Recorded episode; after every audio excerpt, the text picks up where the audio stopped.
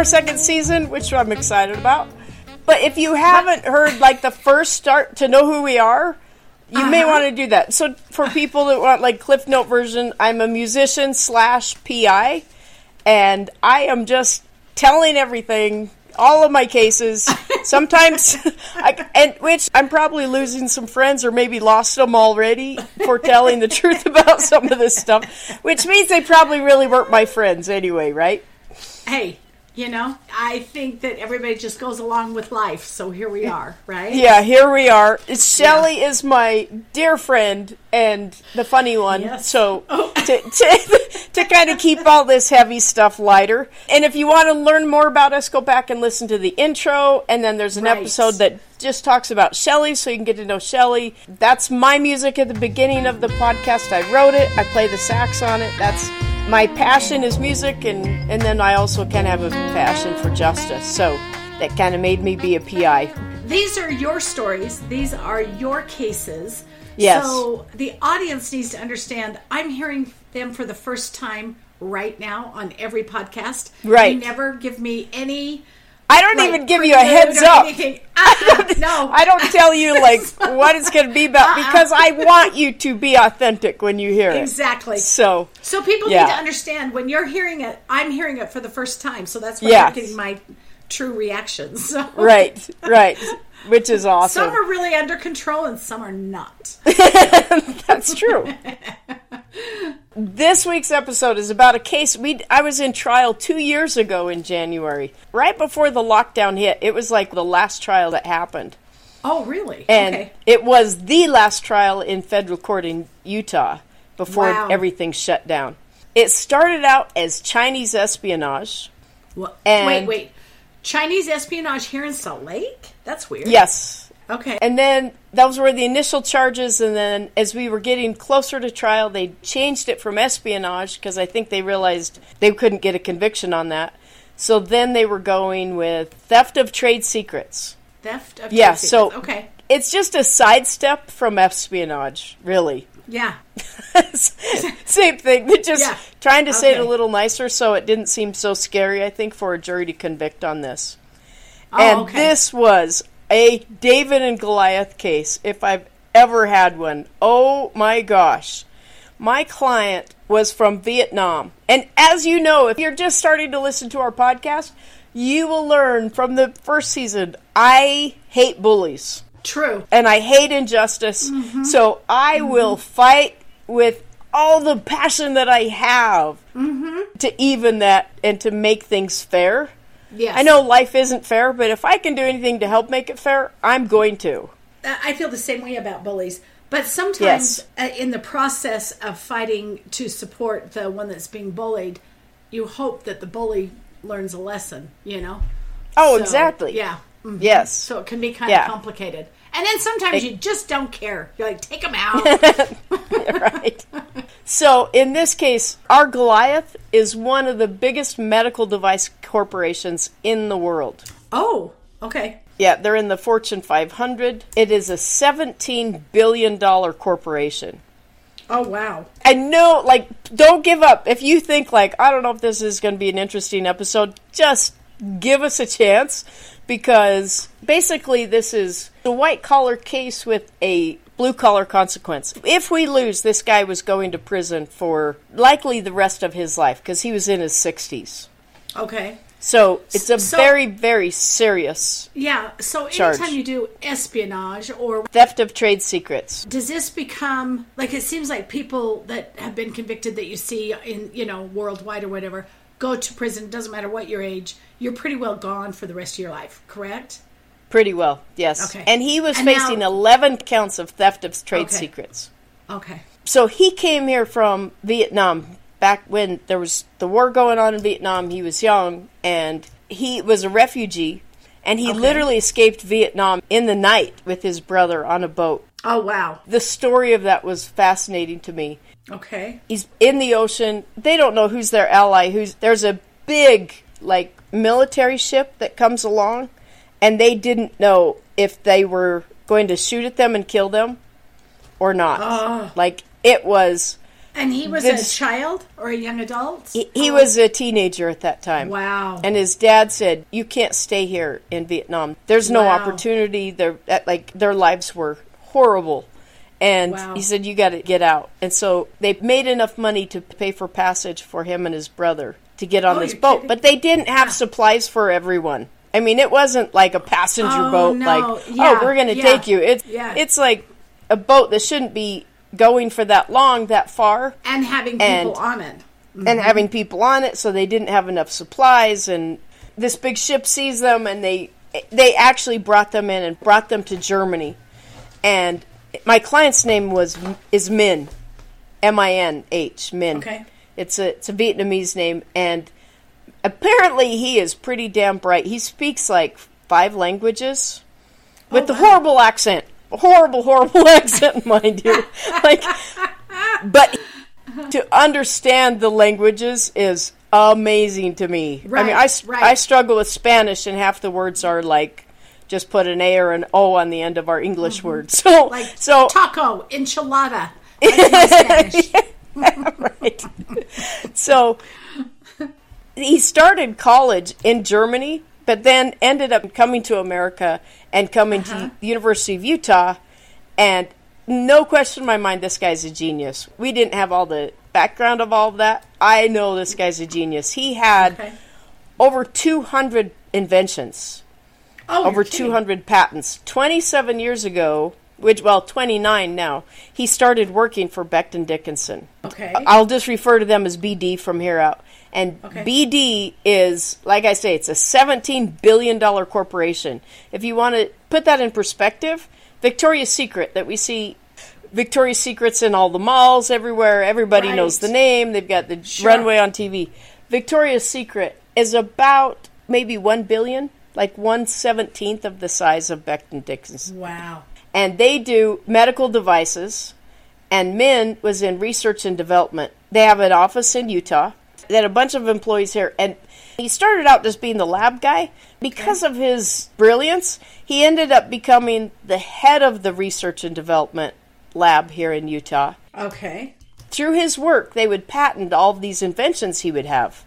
So what they would do, like a lot of times, they would ask Min to go to the hospital and watch doctors go into surgery and watch the surgeons and talk to them and say, "What would help you? What would? How would this? How would it?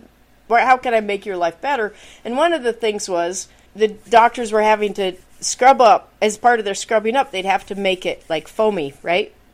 Okay. And so they said it would help us if instead of having to do that, it would just be foamy, and we just immediately it was lathery, and we could just put it on instead of making it that way. So that was Gotcha. one of the things that Min did. Instead Oh, okay. of he did a lot of things like that, like hundreds of patents, over over a hundred patents. I think it's more like t- over two hundred patents.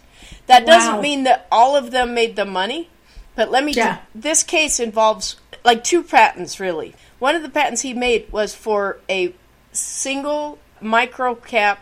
So on an IV, and I know you've seen this that when you go to the hospital, what they were having problems with is when people would be in the hospital and they'd put an IV in, and then they'd have to give them shots for different things. And when you're in the hospital, you're getting tons of shots. You need this and Right. this and this and this. Right. And every time you puncture the skin, open the skin, you are vulnerable to infection. And so what he did, and I know you've seen this in the hospital, he invented this cap that you could put in the IV so they a nurse could just come in, put the needle. It was an antimicrobial. Oh, yeah. Yes. Yeah, and it shoots it into the side, and you and Yes. it doesn't come into. Yes, I know exactly Yes. what you're talking about. Yeah. yeah, So that was and that was one of invention. his. That was one of his inventions. He thought it was such a great invention because because any t- prior to this this antimicrobial cap on it, any time that they would inject anything in there, there would be bacteria, and so then people would get infection. So with his antimicrobial cap, that protected the system, and it was cheap. It was just this little plastic cap, very Yeah. cheap to make, but life changing, and and ultimately mm-hmm. saving millions and millions, millions of of, lives, right? Yes, and millions, of, lives. Yes. Right. Right. And that he prided himself so much on saving lives. It was really a cool thing because he's a real science guy. My guess is he's on the spectrum of autism, okay, like mm-hmm. super super bright, Sometimes, but yeah, but mm-hmm. not expressive, not emotional. I'm not on the spectrum because my like usually people on the spectrum have a very high IQ. I am safe. I'm right behind you. No one has ever accused me of being on the spectrum. Uh-uh. Or and then, yep, I get it. Me either. And or being highly, highly, highly intelligent. yes, I've never been accused of either mm-hmm. of those things. Damn it! I And- know. And I'm very emotional, very expressive. Being a musician, Uh-huh. you would kind of expect that. It's Right. I'm watching for emotion. I'm meeting with Min prior to trial. I was preparing him to testify and going through every piece of the case. How'd you get in this spot? What happened? So Min wanted, he so desperately wanted to change the world with every invention. He, a- as probably most inventors, like I am with my music, I think every song I wrote is fabulous and should be a hit. Right. And everyone should believe it is. Right.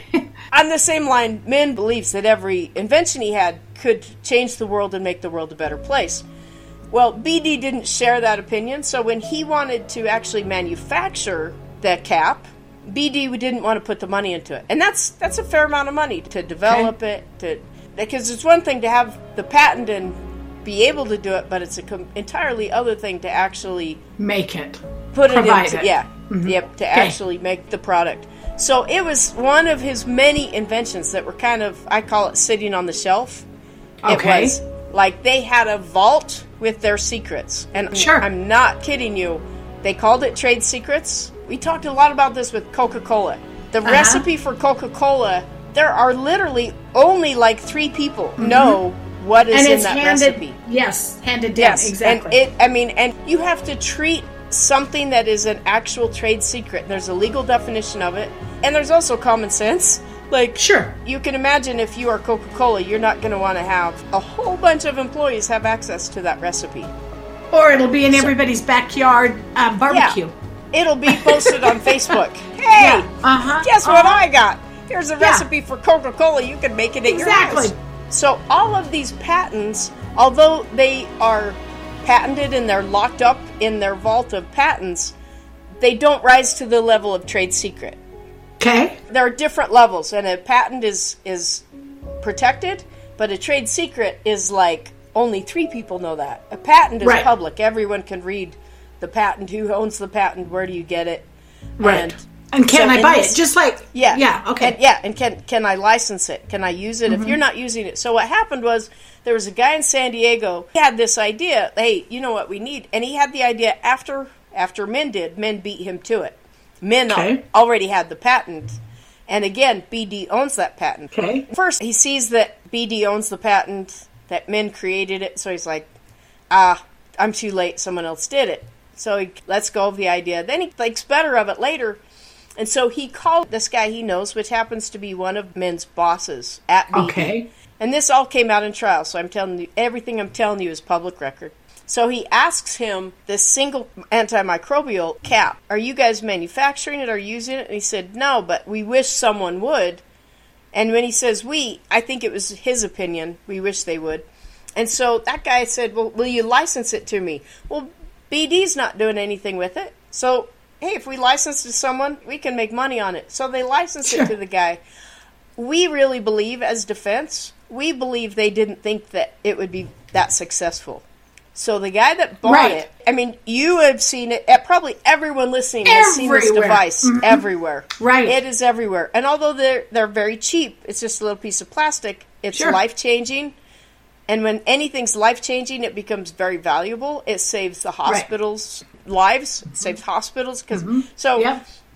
all of a sudden he, this guy's making a ton of money on it he actually ended up selling just the company that owned the license because remember he doesn't own the patent but Right. he was selling these all over the world Oh yeah. mostly in the us and he sold his license and the company that made those for i believe somewhere around 200 million dollars Oh my. Wow. wow and that is Mm-hmm. one of min's inventions Wow. Okay. So, Min made very good money.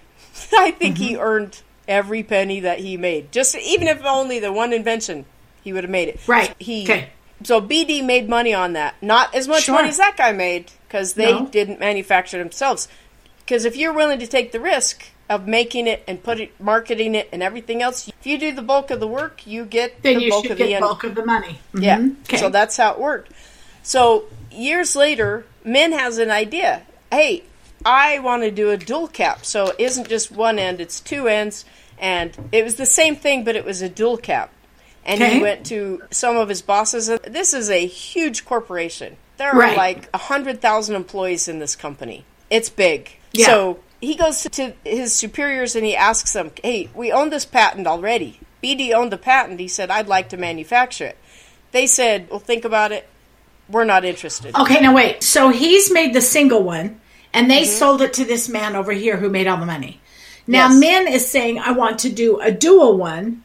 At the same time he invented the single, actually also filed a patent and invented did the dual. Like Okay, so now he's going to his bosses and say, I would like to buy that because I would like to manufacture it similar Nope. to what the guy did. No, no, okay, not confused. even that. That's what the government Okay. was claiming. That's what the government Okay. thought he was doing. But what he did is he went to his bosses. He went to Miss Lucas Savage, who is their patent attorney, and he said, Okay. "We own the patent on this. I would really like for us." And you know, we see that this guy is making all this money that we licensed it, the single patent to.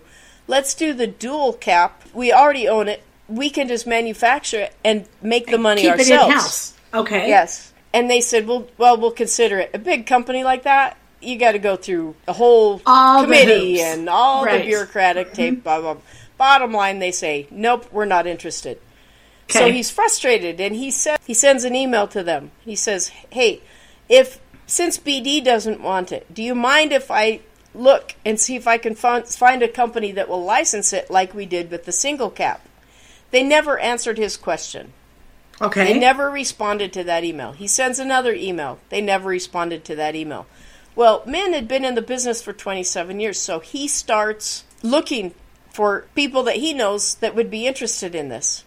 And there's, okay. a, there's a company that they work with that they make the alcohol, the antiseptic that they use in a lot of their products at BD. Okay. And they were like the only manufacturer that, that BD contracted with for that. Okay. And he explained to them, hey, you know my single cap and how much success we've had with that. I have a dual cap. Would you guys be interested in you manufacturing that?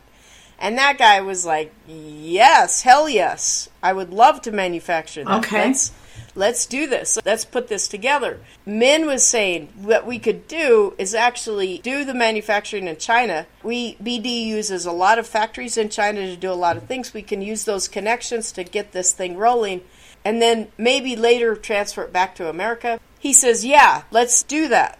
Min goes to his superior, "Hey, can I go uh, to China to talk about this?" And he writes a letter. To go to China to do business, you have to have a letter stating Why you're there. like why mm-hmm. you're there, who you're doing business with, mm-hmm. what company you are mm-hmm. representing, because the work visas are very very strict. Yeah, And so you okay. have to disclose all of that. So Min that makes sense. gets a letter from his boss. Is it the Savage lady? No, Okay. she's the patent attorney.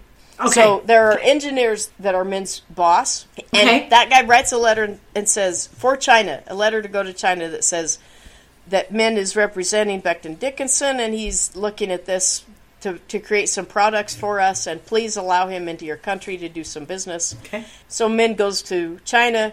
He meets with some factories, does some stuff. But to do a product like this, you don't just do it quickly. There's a lot in the process. Sure. In the mm-hmm. meantime, there's a company in Chicago that's making some cleaner that is being sold to hospitals all over the place, and they're making some really good profits. And BD was interested in acquiring that company. And as part of that, Okay. Min's superiors asked him, "Hey, we're thinking about acquiring this company because they they called Min's research department the scrub division." And when Okay. I tell you that he'd go to the hospitals and watch the doctors scrub up, Right. Uh-huh. that's why they call it the scrub division. A lot of what Okay. he made, the scrub soaps that doctors use, the antimicrobial, the foil packets, every single thing that they have. Like when a doctor is at an office and they open a foil packet, guaranteed there's a patent on that foil pa- pack. gotcha. Okay. Everything. So Okay. this other company was a, basically another scrub division. It, not a Okay. scrub division, it was another scrub company. They Okay. were doing similar products, and they said, "Hey, could you please like investigate this company and tell us like is there should we acquire them?" And Min did his investigation and he says, "No, they have a lot of problems. I've tested their products and they don't meet FDA standards." Okay. And so they said, Can you prove that? And he said, Absolutely. So he does his test. And now you have to know, Min was very, very bright, as I've said. But along with that came some arrogance. Okay. And Min felt like, hey, if I tell you this isn't doesn't work, it doesn't work. Like, I shouldn't have No. to prove it to you. uh, yeah. But he's like, Yeah. sure. So he does his testing. It comes out that they are not meeting FDA standards. There are some bacteria in this, actually. Some Okay. and the FDA didn't catch it. Min caught it. Okay. And so BD let the FDA know. So they had to freeze making that product, which was their biggest money making product, which put them in a financial bind. It really like crippled them, dropped them The- to the their other knees company. financially. The other company. Yes. Okay. And when they got dropped to their knees, guess who swooped in and bought the company? BD. Yep, Becton Dickinson went in, Oh no! bought up CareFusion. Well, CareFusion is basically the same thing as Min's company, right? As his Right. division. It, they do basically the same thing. Right. So now they had to merge these two companies. And when they did, the woman that ran CareFusion, that that Min had just proved that they were doing something that was unethical Not- and they took right. big, got big mm-hmm. fines. That woman, they made her Min's boss. What? Right. Right. Oh my gosh! So you can imagine that she That doesn't not, even make any sense. That's right. Oh my gosh, that's ridiculous. So We just shot her feet out from under her. uh-huh, You just asked me to do that. Why don't you make her my boss? right. Because that's going to go really well. Oh yeah, That's that's that's, going to work perfectly. I bet she'll Oh, really yeah. like dealing with me. Yeah. Oh my gosh. So, I personally believe she hated Min for this. It changed her life. Who wouldn't be pissed off? I don't know who in that spot would not be mad. Changed her life, not in a good way. She got Yes. absorbed into a company she didn't want to be in and Right. got slapped down saying she And didn't do her job. I mean, this is public information. You can Google this and you will see that what Mm-hmm. I'm saying is true. And publicly, she was heading a company that got spanked by the FDA. Mm-hmm. Very serious stuff. So then she becomes Min's boss, and you couple that with Min's arrogance and all, look, so yeah. it kind of became this perfect storm. And then Oh, yeah, Min- and Min bet. keeps telling people, he keeps saying, "Hey, I am I'm in my 60s. I don't want to do this forever. right. My family doesn't live very long. I don't have a lot of time left to live, and I don't want to spend it in this laboratory for the rest of my life. You need to bring someone in to train them to take my place." And, and he was begging them to do that. And he, anytime that the new company came in, and a lot of times Becton Dickinson would acquire a lot of smaller companies. Okay. They did it very often, and every time they did, and that affected your division, and of course this affected Min's division because they were the Yeah. same thing. So at that time, they, like a lot of people would get laid off, Right. but they couldn't lay Min off. He was that division. Right. At that time, they had laid off all kinds of people in his division. He was the last one left in Salt Lake City, in Utah. Oh, okay. Okay. so they couldn't lay him off. He was it. He was the Yeah. man. So they can't lay and, him off. So and they, he just did and he just provided over 200 patents for you like Oh, you- that would exactly. be crazy yeah it would be crazy. Yeah. And so they have to do a new employment agreement with him. And they Okay. did this often. He'd signed many of them. And when they brought Sure. them the employment agreement, he said, Do you mind if I have my lawyer look at this? And they said, No, that's fine. He took it to his lawyer, and like lawyers do, I don't know if anyone's dealt with a lawyer on a business negotiation, they take a red pen and they just say, Don't, not this, not this, not this. like, you forgot a period we don't like oh, this like sentence Mm-hmm. you're you're not going to agree to this. We're not agreeing to this and this and this. And if they want to buy Min out of his contract, they wanted to pay a minimal amount of money, and the lawyer's like, no, no, no, no, No. It's going to be like four times that, five times that.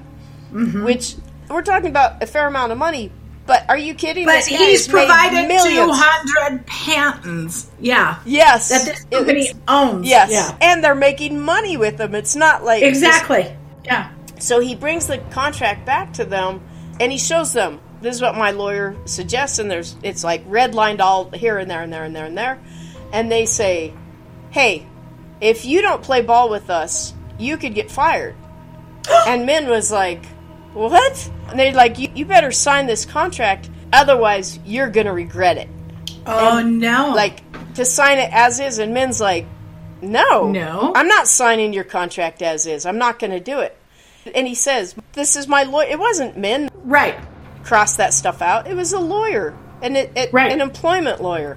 It, mm-hmm. like, these are professionals. They're using experts in their fields. To, so, so for BD for that boss to get offended by that, like what? Give me Yeah. a break. Yeah. Now you're arrogant. Mm-hmm. Yeah. Min takes the contract. He had a vacation plan to go with his family. He would vacation a couple times a year. And like he always does, because this guy's a workaholic, he took his laptop with him. They were in Haiti on a family trip. He has his work laptop because he's always working. Right. And while he's on his vacation with his family, he gets a phone call from headquarters from one of their main offices on the East Coast.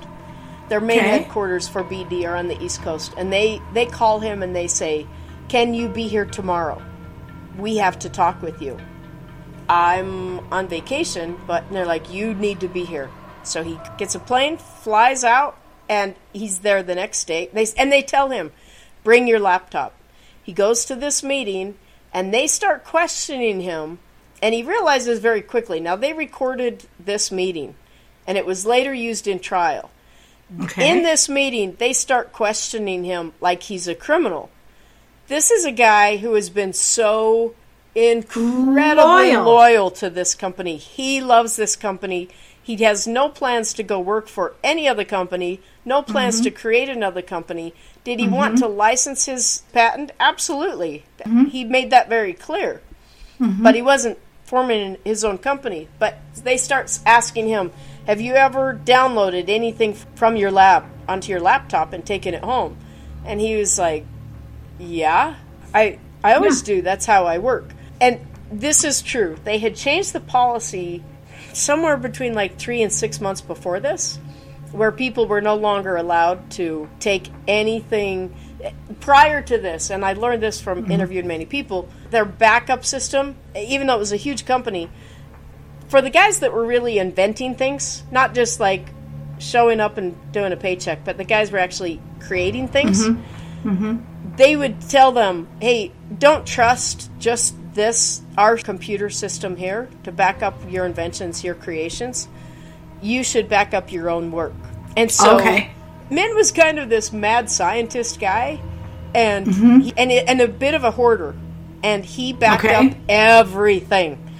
Digitally on paper, he had backups of Mm-hmm. everything every which way and he knew where everything was. He was a genius. And so he had all this stuff backed up and so he's in this meeting and, and he could feel like wait a minute, you guys are acting like you're accusing me of something. And then they're saying, Did you go to China recently? Were you talking to people about this license? Well, yes, but I was told that I could. Right. My boss, Brian, he signed the paper. No, he didn't. No one approved you going. You sneaked off and went to China and you were selling our trade secrets. Oh no. and he, he's crushed. You can hear this in the interview. It, like it's not an interview; it's an interrogation. And Right, he's right. crushed. He's like, "What are you saying? I have been loyal to Becton Dickinson my whole life. Twenty-seven years I've worked for you guys. Everything I've ever invented, I've shared with with BD, like happily. I never tried to hold back any invention. I've shared everything. What are you talking about?" And they're like, "No, no, no. You leave your computer here. You can't take your computer home." And he said, "Well, I I have like my family photos on there also. That's our property. You're leaving that.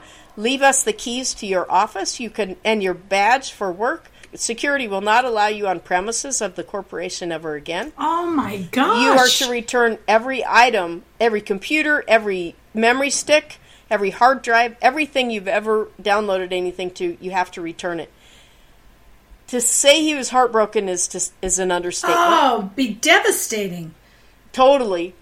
And Yeah. he gets to Utah, and the feds show up. Now, this is a guy who's like, seriously, he is he is Buddhist, and such a peaceful soul. You know how I always say when people go to jail that they find their religion, God. their God, whatever Uh-huh, it is. uh-huh, If they're Catholic, they like I'm really Catholic now. If they're Yeah. Mormon, they're very Mormon. Uh-huh. Same thing for Min. He was Buddha. He was Buddhist, but not didn't practice so much. When he started going through this crisis, he was now practicing he- his religion. Yeah. And Uh-huh. I love the philosophy, the the spiritual approach to with The Buddhism Zen.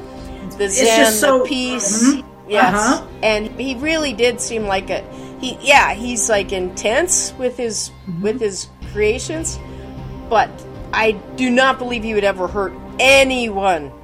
Right. Very peaceful man. He gets home to his house with his wife. The feds show up. Bam, bam, bam. Not knocking, pounding on the door. Open up. We have a search warrant for your house. What? Oh my gosh. Then they came in with their SWAT gear to search a scientist's house. Uh, and they, and they go into his office. His office was much like his lab. what appeared to be chaos to us, and, Sure. and a bit of a hoarder. But to Right. him, he knew where everything was. Everything were- was. Yeah. and they had subpoenas for every computer he had, every every memory stick, every memory device he had, every hard drive, and they took everything, seized it all, and then they arrested Min. And then they arrested him? They arrested him. This gentle Buddhist little Vietnamese man who had served like this company like faithfully for 27 years. No one does that anymore. They had him thrown in jail. Like he was You're charged kidding. he was charged with Chinese espionage. And he is freaking out like You're- what in the Oh, world is I would have happening? been compl- I would have been freaking out too. Yes. So that goes on for years. I meet Min just before like months before trial. When they put him in jail, did he have to stay in jail No. for the five years? No. They Okay. allowed him to post bond. And then he called money. his attorney, I called hope. an attorney Somewhere. Yep, called an attorney and got out. So as I'm preparing for trial, I'm working with uh, Min had like three main lawyers that were working on this uh, initially. One of them was a relative of his who is super bright and she had graduated from Harvard. No slouch at all in the law. She's the one that initially reached out to me. She was out of California. She explained they just hired a couple lawyers from San Diego. Their names were Tim Scott and John Lemon that had both gone to Stanford. Like we're talking these three lawyers are Top from notch. top mm-hmm. notch. Like Right. holy crap, this is cool, right? And considering that I don't have a lot of faith in a lot of the lawyers that for as as you've heard in the previous episodes why Yeah. Uh-huh. I was really interested, but you know, you never know just because they went to a good school Yeah. does not mean these guys are going to be any good. Means nothing. Doesn't mean they're going to be Exactly. passionate about what they do, that they're going to care No. enough to know this case. Yeah. And it's kind of a complicated Yeah. case. So Very much so. I did not meet them at first because they were in San Diego. We sent emails, we talked on the phone a little bit.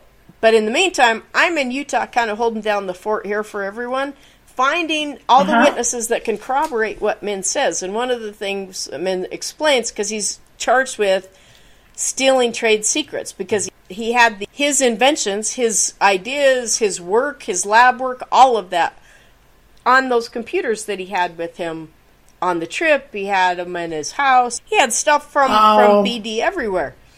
So Okay. Min was telling me, "Hey, everyone did that. They actually told us to do that. That used to be our policy. Only recently did they change the policy, but." Min's old school. He wouldn't describe himself that, Right. but I would describe him as But, old yeah. school. Like, hey, we always did it this way for 27 years, and you're not going to just change the system. Yeah, I'm just going to do this till I retire. And it's my invention. I'm going to Mm-hmm. Stick this on a memory stick and put it in my pocket. Like I'm taking it home to work on it. So I had to go Right. find all these engineers that he said, yeah, they would know this. They worked with me. They knew the policy that they told us to back up everything on our computers. That not only did the corporation have a backup, but we would also have a backup. They were having it like duplicate and triplicate, like to make sure Sure. everything was was protected. Okay. So I was so nervous to interview these witnesses because I don't know how these people feel. I mean, when you're charged with Chinese espionage, it's pretty serious stuff. Well, yeah. And yeah, so I don't yeah. know if they Come, think like, yeah, he was never allowed to come on the premises ever. Like he literally would never went back to BD. Was never allowed on the property. Wow. And they told all the employees, if you see Min ever come around here, tell security because he's not Call allowed. security. So I'm thinking, oh my gosh, no one's going to talk to me. Like, Mm-hmm. and the word was, hey, he's being charged with Chinese espionage. As we approach Right. trial, No one wants no to one get wants close. to be part of that. No. And they make they Uh-uh. make good money working for BD, so they don't want to Sure. change. Risk their job, their livelihood, Yeah, that's a big deal. reputation. So Yeah. I start calling some of these engineers, and I'm used to like my murder cases. Nobody wants to talk to me, and it's hard to get Yeah. people to talk to me. and I'm thinking this is just more of the same, except they're going to lose their money if they speak up against BD. Uh-huh. Anyone that worked with BD would either tell me they wanted nothing to do with me, or they just wouldn't re- answer my call or return my call. But here's what was really interesting the engineers that worked under him, or uh, even some of his bosses that worked over him, not only did they want to talk, but they loved Min and were grateful for everything they'd learned from him. And they were Wow. so excited to help. Like, hey, anything he needs. And I said, well, we're going to need you to testify to this at trial. Are you willing to do that? Most people, that's the line. Like, no, no, no. I, Right. Mm-hmm. all of them that were no longer at BD, all of them said, "We love him. We will help him."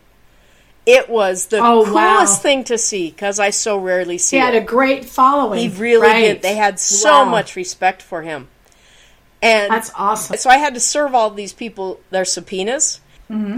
BD was just playing games with us. They could have accepted service for all of the employees.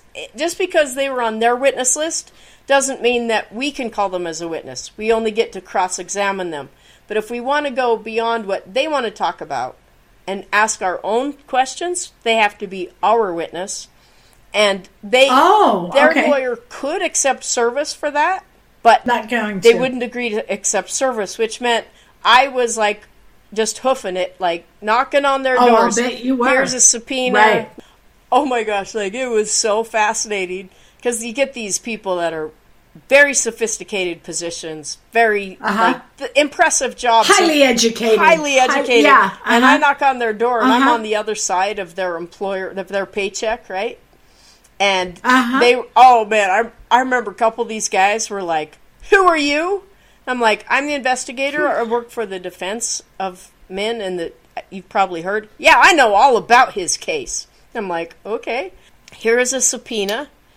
Do you have any questions? And I don't didn't usually ask that, but I kind of wanted an opportunity to interview them, and they'd be like, Sure. I remember this one guy. It was a cold winter night, and he was he did not want to invite me in his house, which is okay. You don't have to, but he really Right. wanted to yell Yeah. at me, and he it was like he was so torn because I think he really was a good good person, but he was like, yeah, how can you do this? And I said, do I said I'm an investigator. Like, uh, how can I investigate this? Like, I, is that your question? And then I think Yeah, what are you talking about? and I think he was too smart. Then he realized this is stupid, what I'm asking. so he's like, yeah. Yeah. ah. so he's like, mm, never, like, never mind. He's like, fine, I'll be there.